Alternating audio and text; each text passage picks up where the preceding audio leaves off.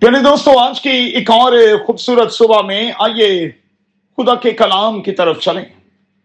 اپنے سامنے رکھیں روما کے مسیحیوں کے نام، مقدس پالوس کا خط، اس کا بارواں باب اور اس کی اٹھارہویں آیت۔ اور صبح کے لیے ہمارا مضمون ہوگا ڈسکارڈ۔ اردو میں اختلاف، ناچاکی اختلاف رائے کا ہونا۔ رومیو بارہویں باپ کی اٹھارہویں آیت میں دنیا کے تمام ایمانداروں کو ایک خاص تلقین کی جا رہی ہے۔ لکھا ہے کہ سب آدمیوں کے ساتھ میل ملاپ رکھو۔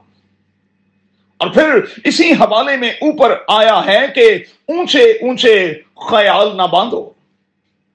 ادنا لوگوں کی طرف توجہ دو۔ بدی کے عوض، بدی نہ کرو۔ سو اچھا ہے کہ ہم اپنے گھر سے اپنے بچوں کو میل ملاپ کی روح دیں۔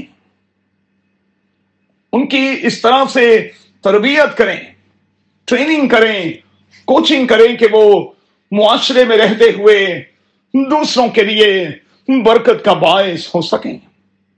یاد رکھیے گا بچوں کو سکھانا ہوگا کہ اتحاد میں، اتفاق میں برکت ہے۔ اختلاف ناچاکی سب کچھ برباد کر ڈالتی ہے۔ یہ برکتوں کے دریچوں کو بند بھی کر ڈالتی ہے۔ سو اپنے ہاتھوں سے ان دریچوں کو کبھی بند نہ کریں۔ کلام کی آواز کیا ہے؟ مہربانی سے چندے کا حوالے نوٹ کر چھوڑیں۔ زبور کی کتاب، اس کا ایک سو تینتیسواں زبور اور اس کی پہلی آیت۔ احبار کی کتاب، اس کا انیسواں باب اور اس کی اٹھارہویں آیت۔ اور پھر متی کی انجیل، اس کا پندرواں باب اور اس کی اٹھارہویں تا بیسویں آیت۔ میرے دوستو، ہو سکے تو آج کی صبح میں افسیوں کا خط، اس کا چوتھا باب اور اس کی اکتیسویں اور بتیسویں آیت کو زبانی یاد کر چھوڑیں۔ قادر خدا، آپ کو بڑی برکت دے۔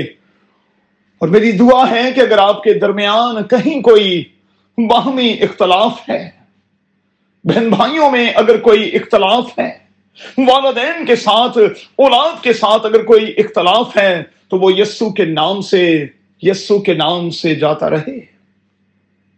یاد رکھیے گا، قدر خدا نے ہمیں میل ملاپ کی روح دی ہے۔ ہمیں خداون میں اور پھر ایک دوسرے میں بنے رہنا ہے۔ یسو کے نام میں۔ آمین۔